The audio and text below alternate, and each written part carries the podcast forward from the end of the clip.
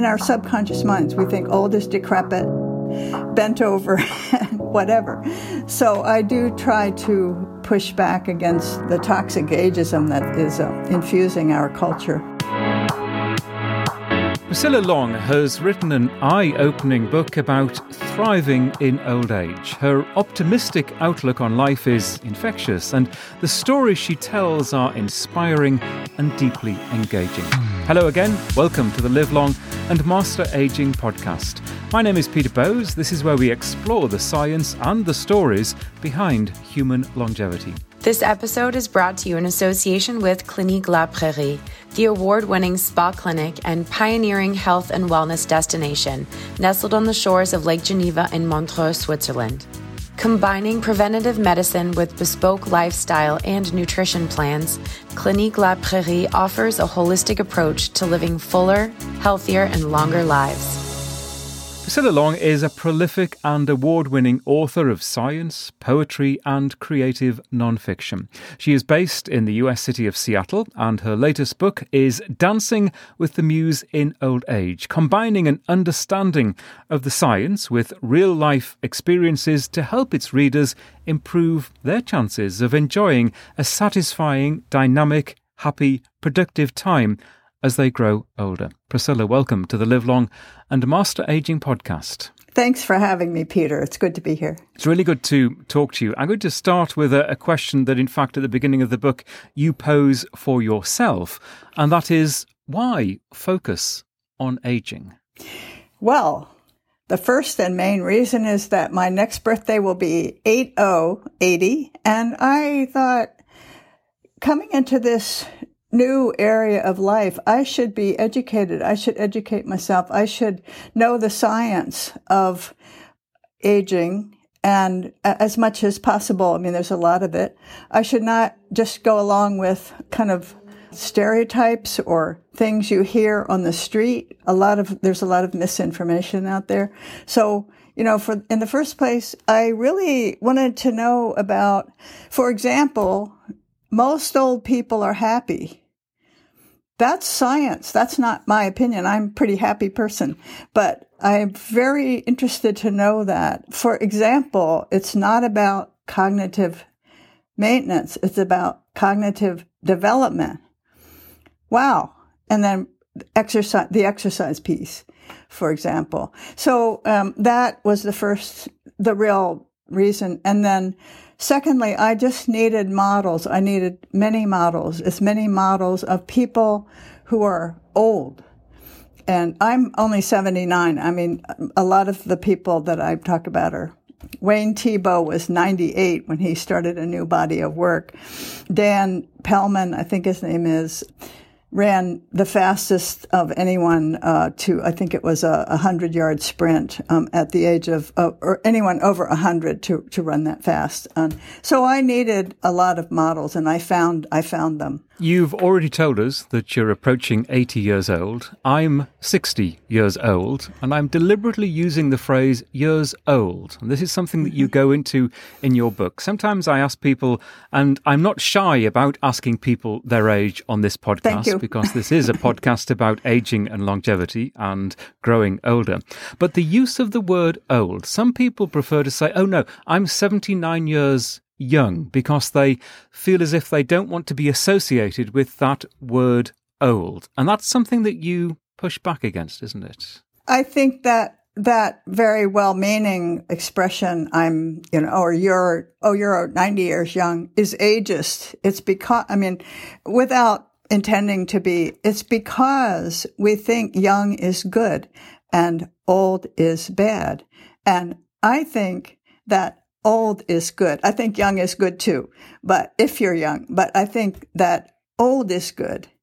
And so, yes, I push back against that. And I also, like, as you do, I state my age, you know, fairly often. I'm not constantly stating it, but I state it fairly often because people in general tend to think, historically have tended to think that I was younger than I am. And I think that's because we think, we all do, this is not just, you know, other people, we all think that old is decrepit And old is even, even in our subconscious minds, we think old is decrepit and bent over and whatever. So I do try to push back against the sort of the toxic ageism that is um, infusing our culture. And people don't just have those thoughts about the, the bent over old person, the, to use that word, the decrepit old person. They're actually fed the images. We're all fed these yes. images of yes. older people from a very young age. And yes. for a lot of people, it influences them in terms of their attitude from that very young age. And it's, it's really destructive. And I think Becca Levy's work at the Yale School of Public Health is really interesting in which she has done studies which show that to have ne- that type of negative view of aging actually causes you to live from a young age. Causes people who have negative views of aging from a young age live shorter lives. It hurts them. It harms them.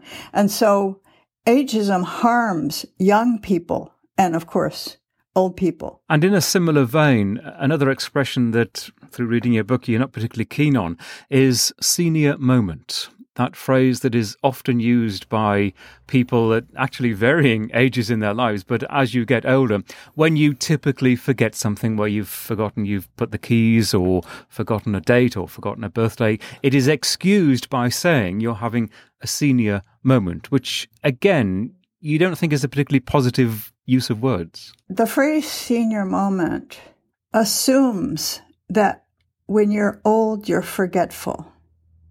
And the studies on this, this is why I wanted to really know what the, sci- the ongoing science is about all of this. The studies on this are, in the first place, in communities where elders are respected, the elders don't forget.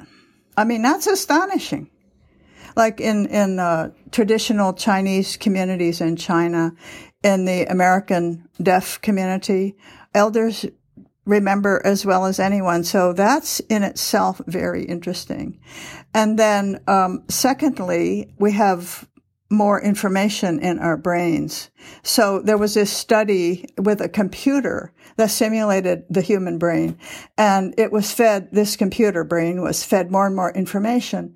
And the more information it was fed, the longer the computer took to come up with the, the right memory, the right answer. And so this scientist, he said, I, I believed in the dotage theory, but now I don't. so we have a lot of information. We have, uh, you know, huge numbers of vocabulary words and huge numbers of names going back decades and decades. So if I forget a word, which I do sometimes, but I've always forgotten a word sometimes. It's not because I'm old. I think it's not because I'm old. It's because I've forgotten a word. One of my examples is I have a native plant garden, which gives me a great deal of pleasure in my yard. And uh, I broke my leg in 2019 and I couldn't basically go into it for almost nine months because of the, ter- the uneven terrain that I couldn't walk correctly. So when I went back in, I forgot three of the names of the plants that I myself had planted. So I came back inside and I wrote down the names of all the plants that I could remember their names, which was 75. And so I figured, okay, I forgot three, but I remembered 75, which is actually a lot more than a lot of people can remember. So, so I just don't believe. And also, I really think that when we talk about senior moment all the time, we're harming ourselves it's a negative view of ourselves. And since I think it's basically false, we should drop it. We should drop that term. I think that's really interesting. Uh, the, the, fact that as people, as some people get older, the language they use about themselves is almost instinctively negative. Yes. As if throughout their lives they've been building up to this point that life will take a downturn, that things won't be as good, and then actually use that as an excuse uh-huh. for a situation or for a, a type of behavior. I want to delve into that, but overwhelmingly, the theme of your book is a positive one. It is an optimistic one. It is a forward looking attitude that you have. Before we get into that, maybe you could just tell us a little bit about your life. I refer to the fact that you are a, a very prolific writer. You, you've written books on many different topics. Just give me a, a, kind of a quick potted history of what you've done that's brought you up to this point. Well, I am a writer, I'm a poet, and um, I'm a science writer also, and I write books. I write essays. I write memoir essays. I compose a poem every week. And so what I've found, I, I mean, a, a, a, I should say a draft of a poem. It takes longer to get a real poem than a week, but right. it, it would take me much longer than a week. that's right. Uh, but I give it the good old try. I, I produce a, a uh, non-embarrassing, I would call it, poem uh, every week to, to ready to show. Um, it's very important to me to um, do this creative work. Uh, my whole communities around most are, are, are writers or poets, and not all though, of course. But when I was like in my 20s and 30s, I worked full time as a um, a printer, and I struggled to find time to write, but I did find time to write. And I think the turning point moment was back in the early 80s, I read a book called, I think it's called Becoming a Writer by Dorothea Brande, where she advises to write for 15 minutes a day, uh, which seems like nothing. Well, that is not nothing. And that ever since I've written every day, uh, every day. Uh, I think the science writing, I did write a weekly science column for the American Scholar, which is the, the columns are still up, the American Scholar website. That was just fascinating to do. Very, very time consuming. I finally had to stop because I thought I would be losing my poetry if I kept on. Um, because each column, you know, it went from the Higgs boson to Mars to earthworms to how do birds fly. And so each one took me 30 to 40 hours to find out all the information, but it was great fun and I just loved doing it. At the beginning of this project, did you have in your mind what you wanted to achieve from this book as you set out to research it and talk to people? I needed to know what lies ahead here. It has really helped me. That was the first. I hope to help others. I hope to help everyone who reads this book. And I hope that the people who read it are, are middle aged and younger as well as older. Absolutely. Because of how much it has helped me. For example, the exercise piece, you know, the science is so clear on that. I mean, it's so clear. I was, and I, and here I'm speaking as a very non-athletic person. So I'm here to represent the non-athletic persons.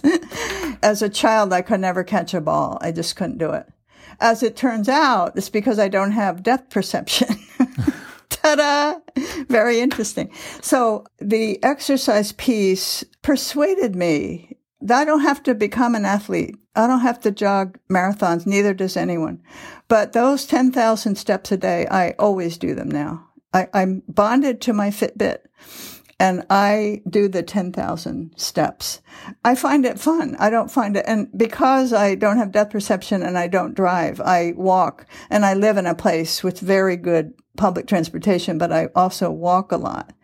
And so I do that every day now. And I find it, um, very gratifying. I find it a nice time, a nice, you know, interlude walking from here to there to get either to the coffee shop where I sometimes do work or to the grocery store or wherever I'm going. I find it um, to be this interlude where, you know, you you can look at the trees, the people, the cars, um, whatever. That has really changed for me because of writing this book.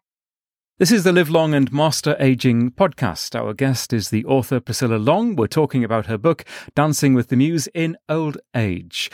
On this subject of activity, of movement, of walking, even for a non athletic person. What was interesting to me in the book, and it's something that I've explored as well myself, and that is how everyday movement, it doesn't have to be, sometimes the term exercise is a put off for a lot of people. The fact that you have to go out and, and run or go to a gym or play a sport, you don't have to do that. And I think that is crucial.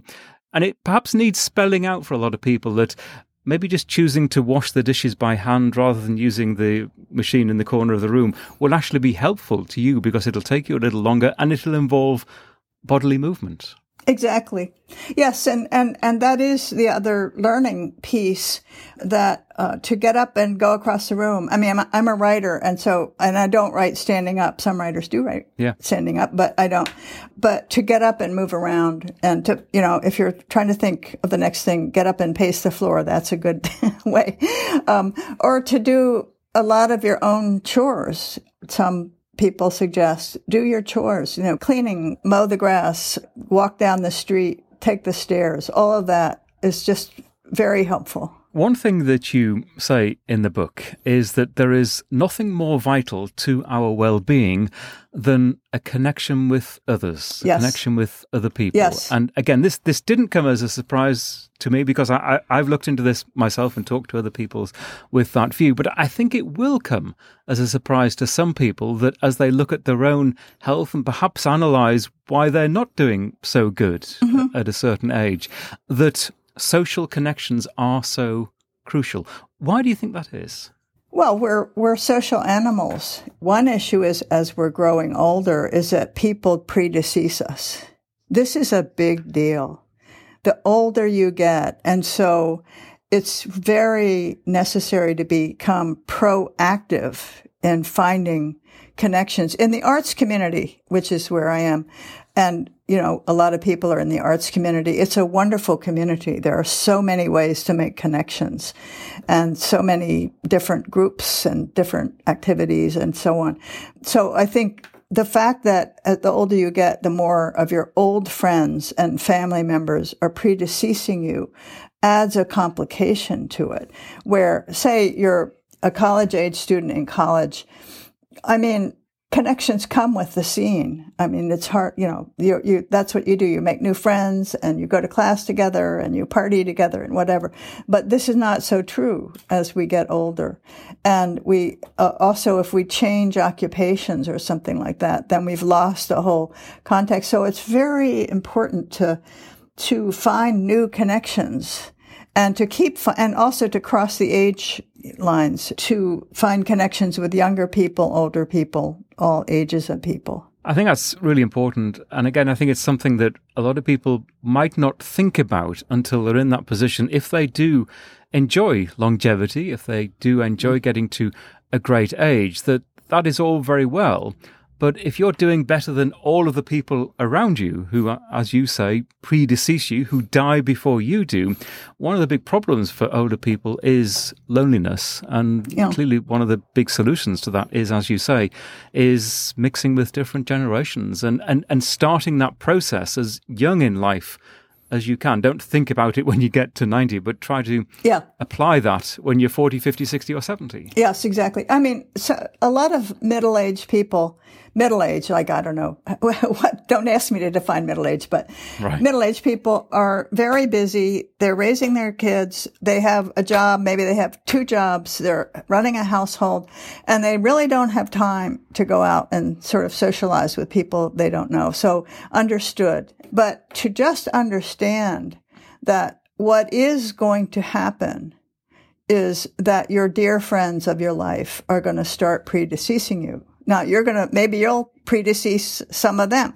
but this has happened to me. I mean, I'm only 79 and I've lost at least 15 people, not counting family members, old friends that I've known for many decades and that are dear friends of my life. And so that is going to happen.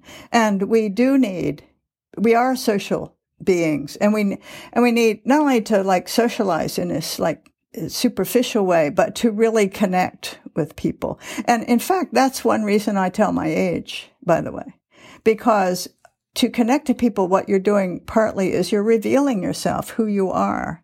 And if you're pretending to be 60 when you're actually 80, um, it means you weren't here in 1963 in the civil rights movement sitting in. and I was. So things like that. So thought given to really connecting with people and who do you want to connect with and where are these people? What social circle or social, you know, as a poet, oh, there's like 17 venues I could go and read my poetry at the open mic and meet people in every endeavor in life. There are circles of people doing that. There are knitting circles. there are book circles. Um, I guess one of the challenges, therefore, for, if you want to use this word, influencers, people who, like you, can tell a, a good story, one of the challenges is to get over the notion that you've just been describing to younger people. A, to encourage and nurture younger people in terms of their involvement with older generations, but also for younger people to appreciate the importance of just having multi generational associations, whether it's people older than them or indeed younger than them. I think there is sometimes a resistance yeah. from younger generations to acknowledge that notion. And I think some of it is that we need to spread around this knowledge about aging better because our society is so infused with toxic ageism that it affects us all. I mean, it's just not, it's impossible not to be affected by it. And it affects young people, many young people. I think young people who have wonderful grandparents are helped very much by that. Of course, you know, adolescents and even college students are very involved with the peer group, and that's perfectly, that's natural but it's, yeah, it's very nurturing to find mentors and to find not only mentors, but people you could teach about something. I mean, there are young people that I could learn from about all kinds of things. I mean, the obvious one is the technology, but that's just one. Everyone has a fund of knowledge and information and things that they, that fascinate them that, and perspectives and points of view that maybe I don't have. So it is fascinating to meet different people from different walks of life, and that includes the intergenerational. You use the phrase uh, toxic ageism. Do you think that as a an issue to be aware of that ageism is underrated? Oh, it totally we is. Hear about and appreciate the importance of understanding the the negative implications of of racism and of sexism and, and many other isms, but ageism, I get the impression sometimes is one of those things that maybe people know what it means, but it doesn't really concern them too much. Exactly. And I think that there's progress. You know, there are movements that that have made racism uh, more of an issue for people, like for white people, say the civil rights movement now Black Lives Matter. I mean, there are movements that sort of have a message like this is how it feels to be in this position. And then people, some people, you know, learn that. And so, and there have, there has been a movement against ageism, but it hasn't, like there, Maggie Kuhn, of course, and the Gray Panthers, but, and that, she was, I guess, the pioneer, unless there's somebody else that I don't know about, but, but, uh, there needs to be a lot more. I mean, it needs to be a publicly, ongoing campaign of us personally to tell people the science of it as well as come on you know let's not be like mark zuckerberg who said young people are just smarter right you know really that's just so obnoxious but it's also just not true it's bad science couldn't agree more. It certainly isn't true. One issue that you uh, write about in, in, the book that really fascinates me is retirement. Oh. and you you write about both the positive and negative implications of people who are forced to retire. Yeah. Whether, on the one hand, people feel liberated by the process of retiring and having a blank page in their diary the next day and, and the world at their fingertips, whereas others, of course, react negatively to retirement and it clearly seems not to suit them very well. Well, I think that in the United States, I think forced retire, it's like forced is the key word here because forced retirement, um, is very destructive. And I uh, talk about Anne Truitt, the artist who was the sculptor who was forced to retire.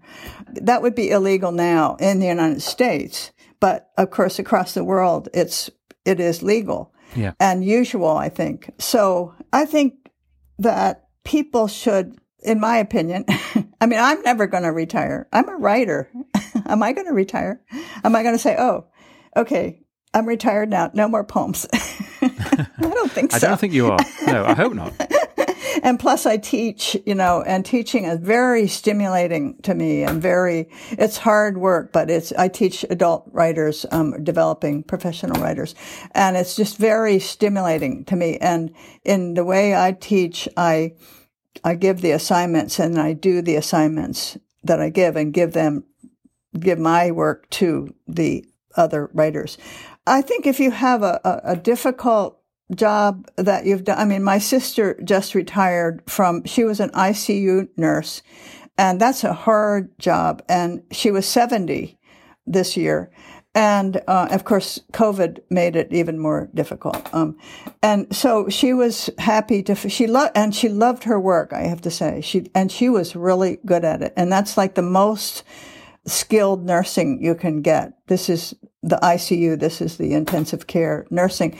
And she retired and she's having a wonderful time. And I think it was great that she did retire. Um, she's hiking. She's a bird person. She's a, she's a, a gardener and this is her first year. So we'll see. But I think you, you can either stay where you are and not retire, which is an option, or retire and then have what we call an encore career, a new mission, whether it's paid or not paid, a new mission, a new skill to learn, a new skill, a new a new world. And in terms of your world, we get the message you are not planning to retire, and I'm very happy to hear that. From what you learned yourself through writing this book, perhaps the things that surprised you or things that you hadn't realized before. How do you see the years ahead for you? How do you think about your own longevity? Well, I think a lot about it actually. First of all, I plan to write 10 more books. No, no, I think, okay, is that too few? I mean, I'm only 79, so and I actually am not a fast writer, but I, I write several books at a time typically. So is 10, is the ambition to write 10 more books too modest?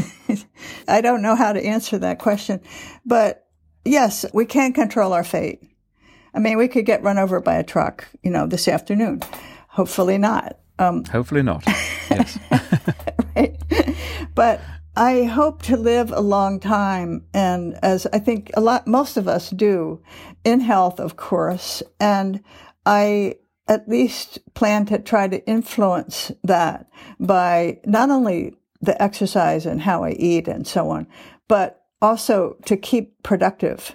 And I think the big challenge in the creative arts is how do you be productive but not repeat yourself? I mean, I've done so much. Not only I have the seven books, but also many, many, many, many articles and poems and and different other writing. Um, so how do I go forward and find new doors to open? Not repeat myself, not just churn over the same old stuff, but go in new directions with new forms, new discoveries, and new ways of creating. I mean, that, that's a big challenge for the older creator, I think. But that's how I see it. Yeah. I mean, I live in a little house. Um, I love my little house and I hope to stay here forever. And my, when my nephew, I have a ne- little nephew now, he's almost 40, but anyway, uh, when he was um, quite small, um, he got, he had this period of being very anxious about death. And, um, you know, he was like three or four. And I assured him, I said, don't worry, you know, I'm not going to die until I'm 103. So don't worry about it. That's a long time from now.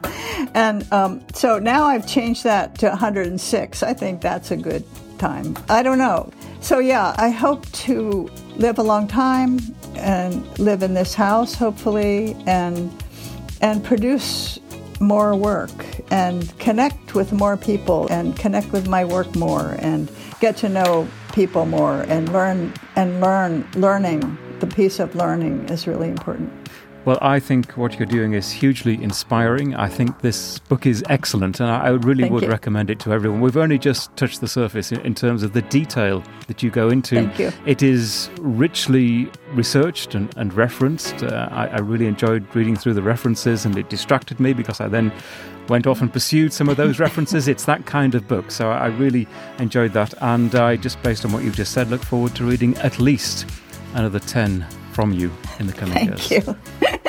thank you so much.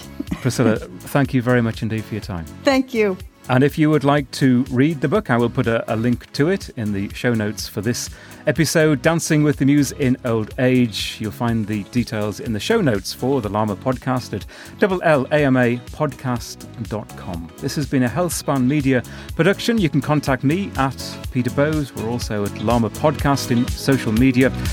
Thank you so much for listening.